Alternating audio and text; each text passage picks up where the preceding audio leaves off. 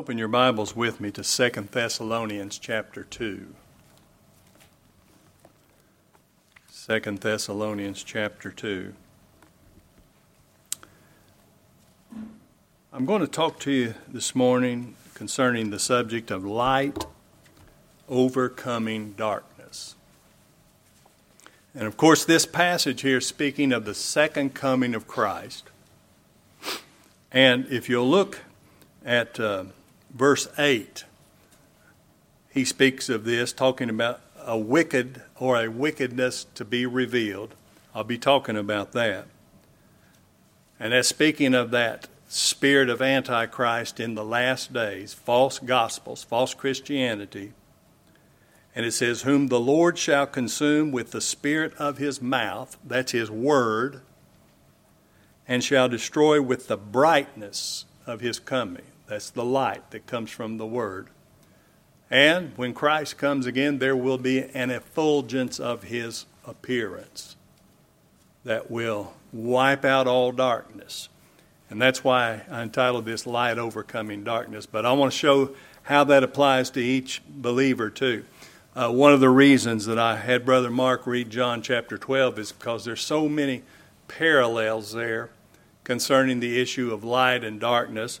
But also, if you look back at verse 3 of 2 Thessalonians 2, I dealt with these first four verses last time, but he's talking about the second coming of Christ.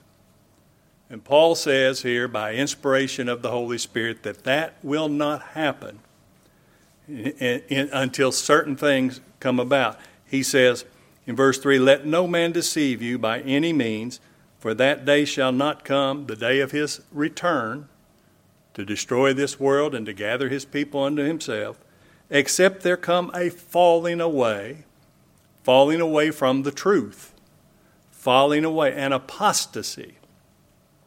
That's going to happen first, and that man of sin, that's the spirit of Antichrist, be revealed. Now, that revelation is to the people of God.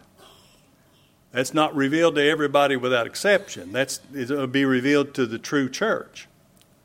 And he's called the son of perdition, the son of damnation, or the, the son of destruction.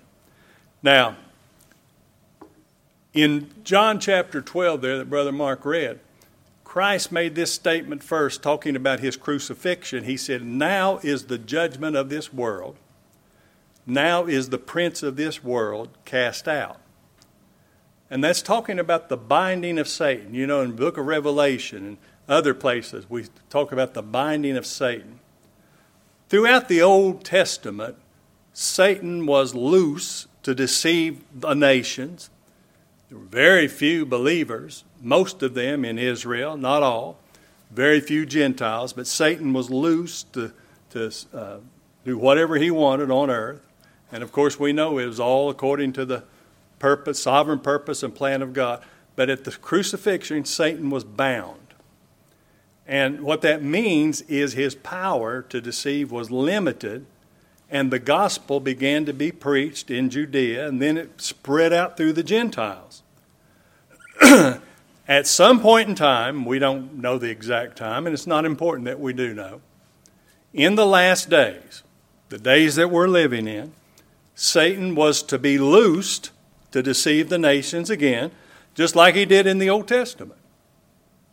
I believe that has already happened, and we're in the process of it now.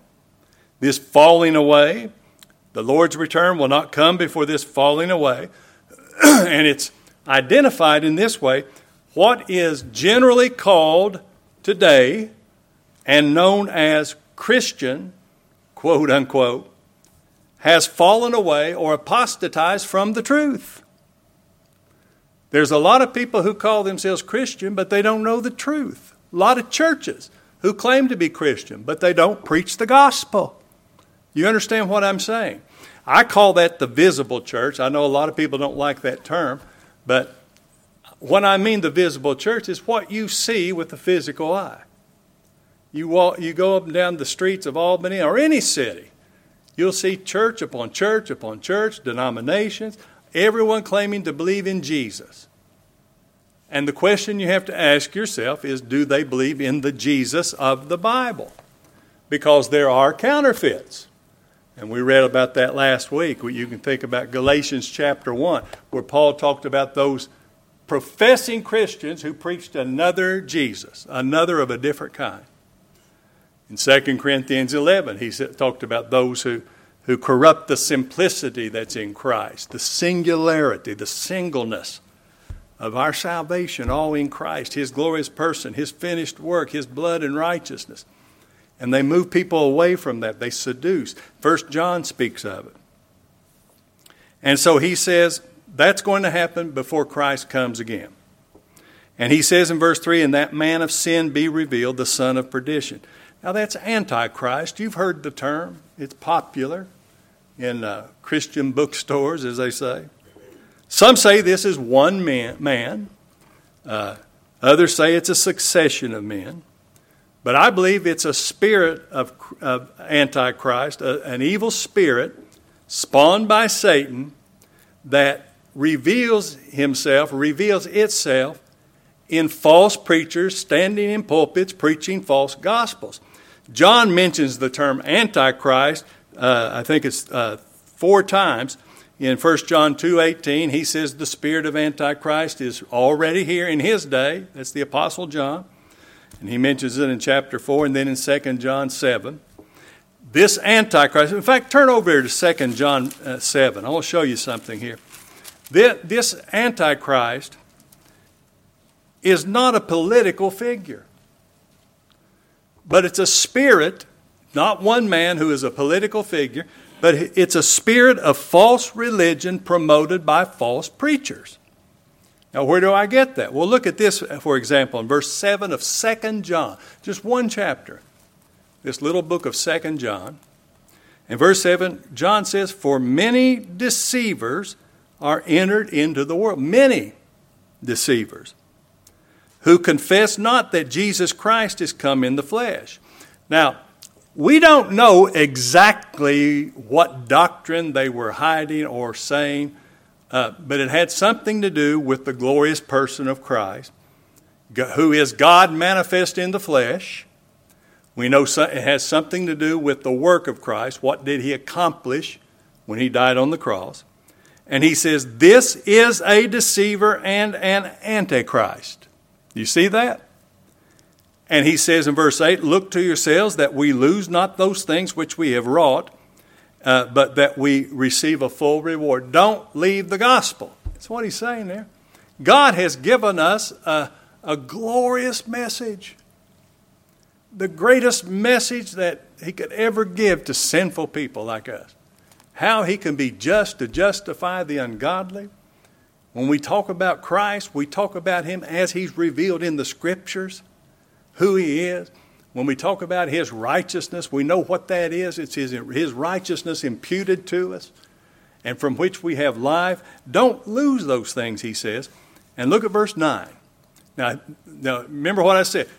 This Antichrist, this spirit of Antichrist, is not a political thing, it's a religious issue concerning false doctrine.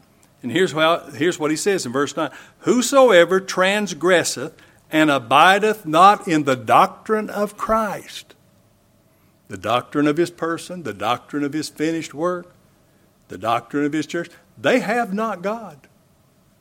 And he that abideth in the doctrine of Christ, he hath both the Father and the Son. Well, that's the spirit of Antichrist. Back over uh, in 2 Thessalonians 2, in uh, verse 3, he says, that falling away, the man of sin be revealed, the son of perdition.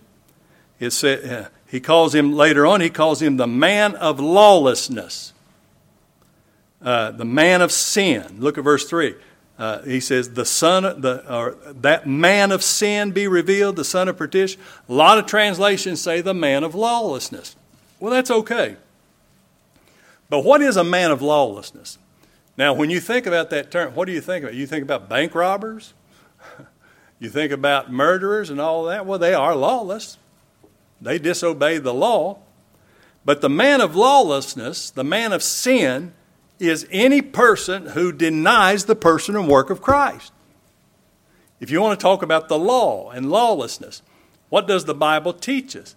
it teaches us that Christ is the end or the fulfillment of the law for righteousness to everyone that believeth. Now, anything less, anybody who claims to preach Christ and who preaches that sinners can be made righteous in any other way but the imputed righteousness of Christ, that's a man of lawlessness. Do you understand that? You think I'm being too harsh on that? of course not. People claiming to keep the law are people of lawlessness when they don't preach that perfection can only be found in Christ. The righteousness of the law, His blood and His righteousness is our whole salvation. And you know, here's the, here's the uh, irony of it people will sing hymns that state that, while the preacher afterward gets up and preaches against that. How many, I, I mean, when I was in false religion, we used to sing the solid rock all the time. What can wash away my sins? Nothing but the blood of Jesus. What can make me whole? This is all my hope and peace. This is all my righteousness. So un- understand this. This ungodly, unholy spirit will prevail throughout the world under the guise of Christianity, but denying the doctrine of Christ. False gospels. And they're known by their false doctrine. That's why Paul in Galatians 1 6 through 9, you remember what he said? If they come preaching any other gospel than that which we have preached, let them be anathema. They'll be known by their converts. Turn to Matthew 7. Look at this. In Matthew 7. And you know this is the Sermon on the Mount.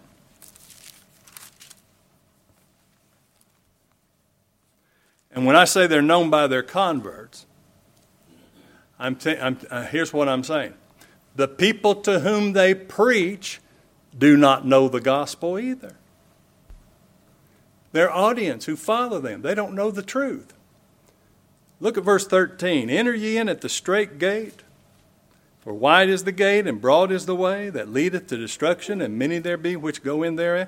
There's a strait gate and there's a broad gate, road. Strait is the gate, narrow is the way which leadeth unto life, few there be that find it. What is that broad road that leads to destruction? It's it false gospels. The way of salvation by works the way of salvation by the wills of men. It brings it down to what I said about false religion. They make salvation conditioned on man rather than on Christ. And they always judge holiness and righteousness on a sliding scale, and they measure up at some point on that scale in that way. And that's the broad road that leads to destruction. There's only one way of salvation. There's only one way of righteousness and holiness. And that's Christ on the cross, dying for the sins of his people, being raised again because righteousness has been established.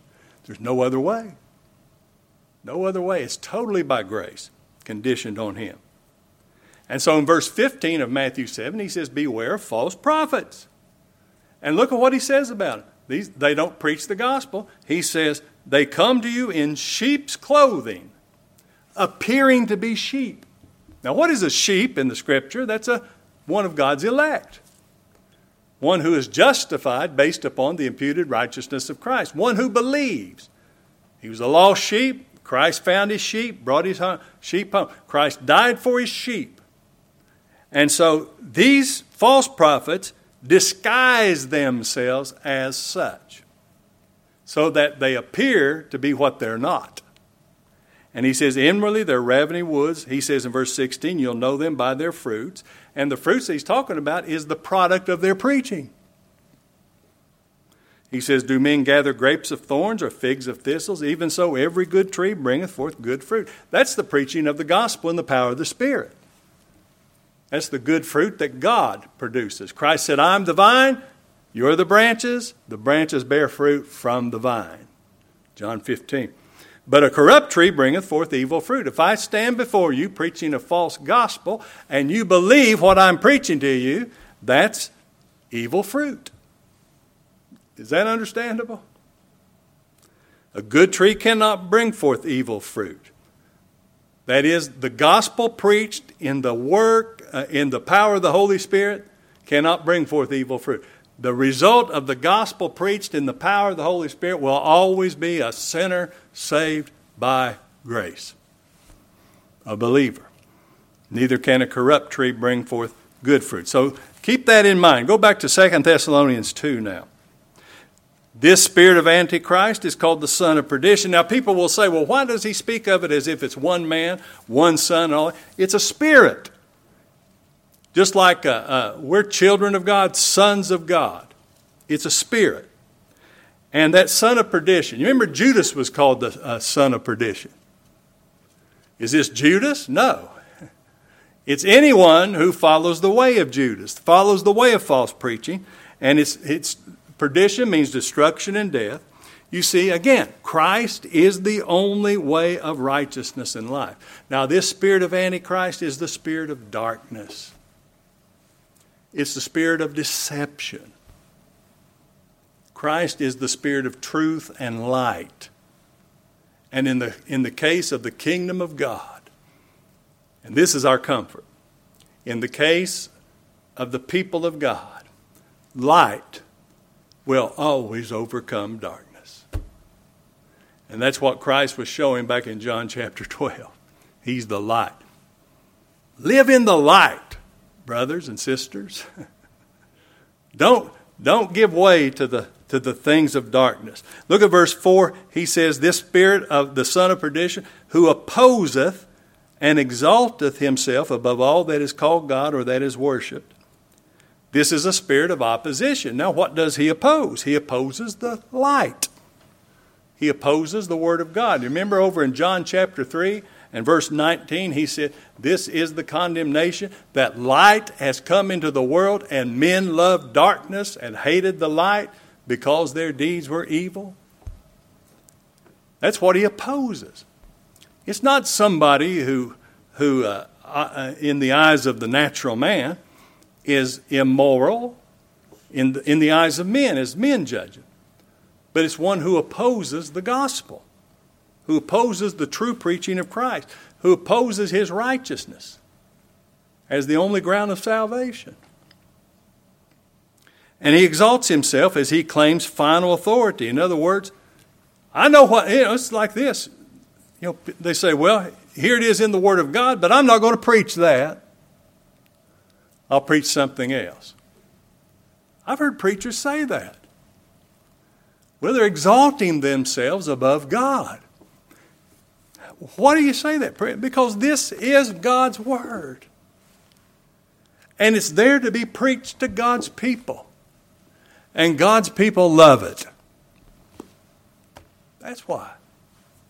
We love the light, we love the truth. And so, anyone, for example, who claims the, the, the gospel of free willism, the gospel of conditional salvation, the gospel of righteousness attained by works or by character transformations. That's the darkness. It's not Christ. Remember, we read in 2 Corinthians 11 last week about those who, who seek to draw people away from the simplicity that's in Christ. And you know what? It's just too simple for the natural man. I mean, to say everything that we have, everything that we are, everything that we're going to experience in glory, it's all of Christ. It's all of grace. There's not one inkling of salvation that we can attribute to ourselves. Think about that. Not one. Not one blessing, not one benefit. It's all of grace based upon the righteousness of God's Son.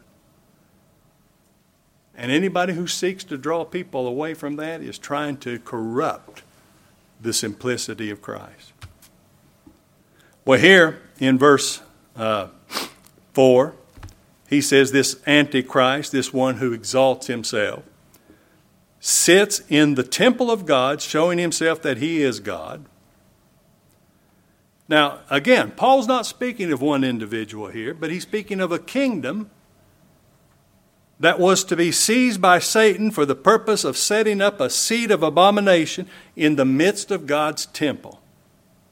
Now, what is God's temple? Well, the New Testament tells us that the temple of God, after the cross, is the church. The church is the house of God. The church, true church, where the gospel is preached, is the family of God. The true church is the kingdom of God. The true church is the temple of God. Now, before the cross, there was a temple in Jerusalem. And it was built, and there was the worship of God. There's the revelation of God. But all of that was a type, a picture and it was, it was destroyed. It was abolished by way of fulfillment. Christ said, It's finished. The veil was rent in two. The priesthood, that earthly priesthood, is gone now. That which is old waxeth away. It's all fulfilled in Christ. He is our high priest, He is our altar, He is our sacrifice. And He fulfilled it all. He's not talking about here of a new physical temple to be built in Jerusalem and to be occupied in that way. This is the church. And, and all of this, Christ, think, think about, uh, let me give you this to think about Antichrist, inspired by Satan. Christ, the true Christ, is God in human flesh. Antichrist is Satan in the flesh. Christ is one person. Antichrist is many persons. You see, Satan cannot be omnipresent as the Lord is. Christ is ever, he's wherever his people is by his spirit and by his word. Satan cannot do that.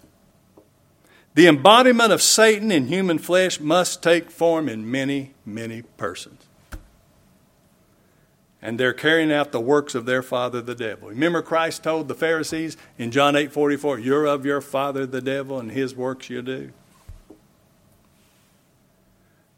So this, this temple is the church. Now, here's where we make the distinction between the visible church and the true church.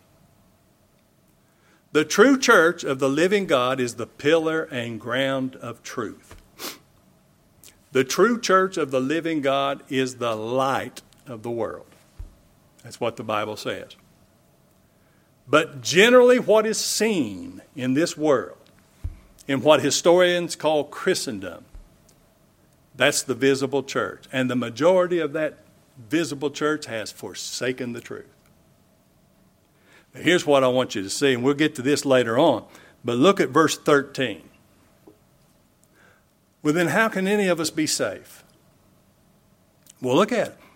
But we're bound to give thanks always to God for you, brethren, beloved of the Lord, because God hath from the beginning chosen you to salvation through sanctification of the Spirit. The true church, the true people of God, have been set apart by the Spirit of God, and it's known by belief of the truth. You see that? The gospel whereunto he called you by our gospel to the obtaining of the glory of our Lord Jesus Christ. Just like in, Jeru- in Israel in the Old Covenant, the Old Testament, the majority of them rejected God's word, rejected God's prophets. But by God's grace, there was always a remnant. What was generally known as Jerusalem and Israel, they were not the people of God at all, spiritually. And what is generally known as the church today, they're not the people of God at all. But the true church, the elect of God, the justified, justified persons, the elect of God whom he will not impute sin. Those who are redeemed by the blood of the Lamb, whose names were written in the Lamb's book of life before the foundation of the world. Those who are given life from the dead, born again by the Spirit, through the preaching of the gospel, we're safe and sound and secure in Christ. And that's comforting, isn't it? That's why he says at the end of this in verse 17, comfort your hearts. Folks, we're living in hard times. aren't we? And I'm not just talking about politically and all that. I know that's hard. That's pretty much always been hard. But we're living in hard times. We're living in a time when I believe Satan has been loosed to deceive the nations. And he's doing the job. But look at verse 5. Remember you not that when I was yet with you, I told you these things? Paul said, I'm just telling you something I've already told you. I'm reminding you. And he says in verse 6, And now you know what withholdeth, what holds back, that he might be revealed in his time. Now, in Paul's day, it seems as though Satan was still bound. He was being held back, being restrained. And who is restraining him? Look at verse 7, he says, For the mystery of iniquity, and that, that's, a, that's a term we need to understand. Now, he said, doth already work. Only he who now letteth will let until he be taken out of the way. He's talking about the Holy Spirit holding back Satan's deception for a time.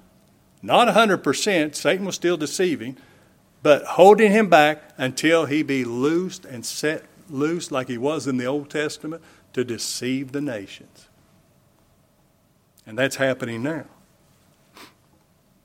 Think about this. What is this mystery of iniquity? well, you know, a mystery in the Bible is something that we cannot see naturally.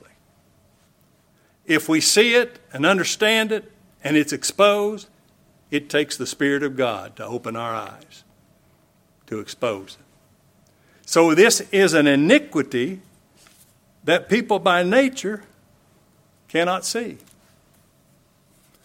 It's iniquity that is deceptive. What is this iniquity? It's the religions of man that are opposed to God's way of salvation. Remember Matthew 7 21 through 23? Haven't we preached in your name, uh, done, cast out demons, done many wonderful works? only to hear Christ say, Depart from me, you that work iniquity. How can it be iniquity? It doesn't measure up to the perfection of righteousness that can only be found in Christ.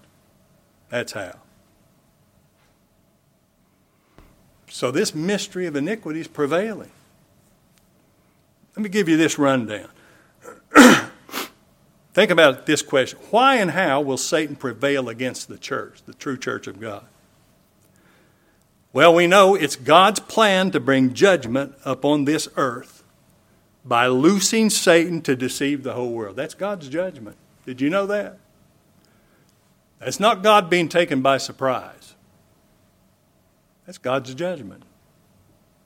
And since the death of Christ, Satan has been bound and the gospel's been preached throughout the world to Gentiles and Jews. And I'm talking about since the time of Paul here. And then he will be loosed, but Satan will be loosed, which I believe he's already been. And he'll be given the same power that he had in the Old Testament, as I said, before the cross. He'll prevail in the visible church here on earth as it will be overcome with lies, false gospels, but God's elect will be safe, and God will have his witness in this world. But according to his plan, that witness will be reduced to almost nothing. How many people do you know that live in areas where there's no true gospel preached to go to? And most of the visible church will turn apostate, fall away from the gospel truth. And it's in this way that the churches will be prepared to set up an abomination of desolation in the midst of them, which again is false preachers standing in pulpits preaching a false gospel, a false Christ. It will seem like the true church has been defeated for a while. Book of Revelation talks about this by the forces of Satan and the leadership of the spirit of Antichrist. But it will not prevail. Look back here in 2 Thessalonians 2, verse 8. And then shall that wicked be revealed. He'll be exposed to the people of God, whom the Lord shall consume with the spirit of his mouth. The Word of God, the, the authority, the power of God's Word. And he shall destroy this spirit of darkness with the brightness, the light, the effulgence of his coming. Verse 9 Even him whose coming is after the working of Satan with all power and signs and lying wonders, signs and wonders that will impress the flesh, impress people. What do you all do here at this church? Well, we preach the gospel. Is that all? Is that all you do? Well, everybody does that. No, they don't.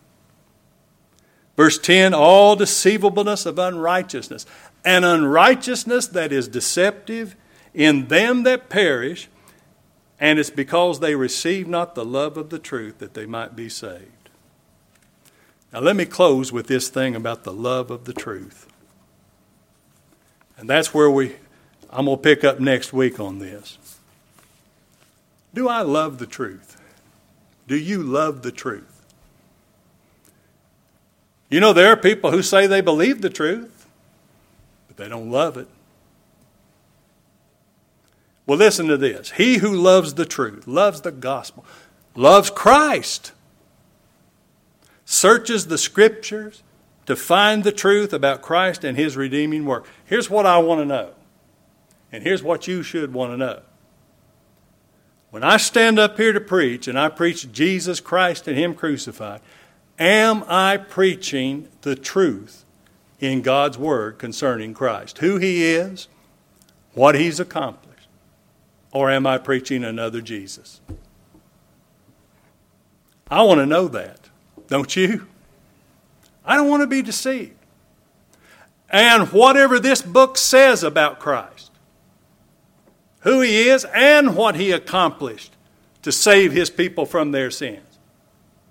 Not that one, not that counterfeit who's trying to save but cannot, or who, who died for all people, even those who perish, but the one who saved his people. Is that the truth I love to hear? Or am I okay with anything else? He who loves the truth about Christ and his redeeming work. He who loves the truth turns to Christ for all salvation, pleads his blood, pleads his righteousness imputed, and forsakes all else. And that's called repentance. Am I like Paul the Apostle over in Philippians chapter 3? Here's what he said. Here's a man who loves the truth. He says, But what things were gained to me, what was gained to Paul? His religion, his heritage, his works, his experiences, his dreams, his vision. He said, What things were gained to me, those I counted loss for Christ. Yea, doubtless I count all things but loss for the excellency of the knowledge of Christ Jesus my Lord for whom I've suffered the loss of all things, and do, listen to this, do count them but dumb, that I may win Christ. And be found in Him, not having mine own righteousness which is of the law, but that which is through the faith, the faithfulness of Christ, the righteousness which is of God by faith. That's a man who loves the truth. Oh, you know, I know people who claim to believe the truth, but boy, they cannot let go of their past religion, their past experiences, like Paul, and call them dung. That's what it was. And Paul, you know, you can translate that Greek word however you want to, but it means just exactly what you think it means. In light of Christ, it's all dung. He who loves the truth abides in the truth. He won't leave it. You can't leave it. You can't ignore it. You can't deny it. You can't leave it. If you love it. And we know the score, don't we? The reason we can't leave it is because Christ won't let us. He won't let us go. We're kept by the power of God in Christ. No one shall pluck him out of my Father's hand, he said. we can't leave it. We're like Peter. To whom shall we go? You have the words of life. If you contracted cancer, and there was one doctor in town who had the one cure, would you avoid him? Would you ignore him? Would you deny him? Would you leave him? You'd be on his doorstep day and night trying to get that cure. And then he who loves the truth judges all things by that truth. There are a lot of nice people in false religion, aren't there? I mean, a lot of nice people. Why can't we receive them as brothers and sisters in Christ? Because they know not the gospel. Our goal is that they hear it. And our prayer is that God brings them to believe it. That's God's work. It's not my work, it's not your work. Only God saves sinners. Do we love the truth? Do we love the people of God who love the truth? That's our fellowship. That's our family, isn't it? Well, we'll pick up there next week on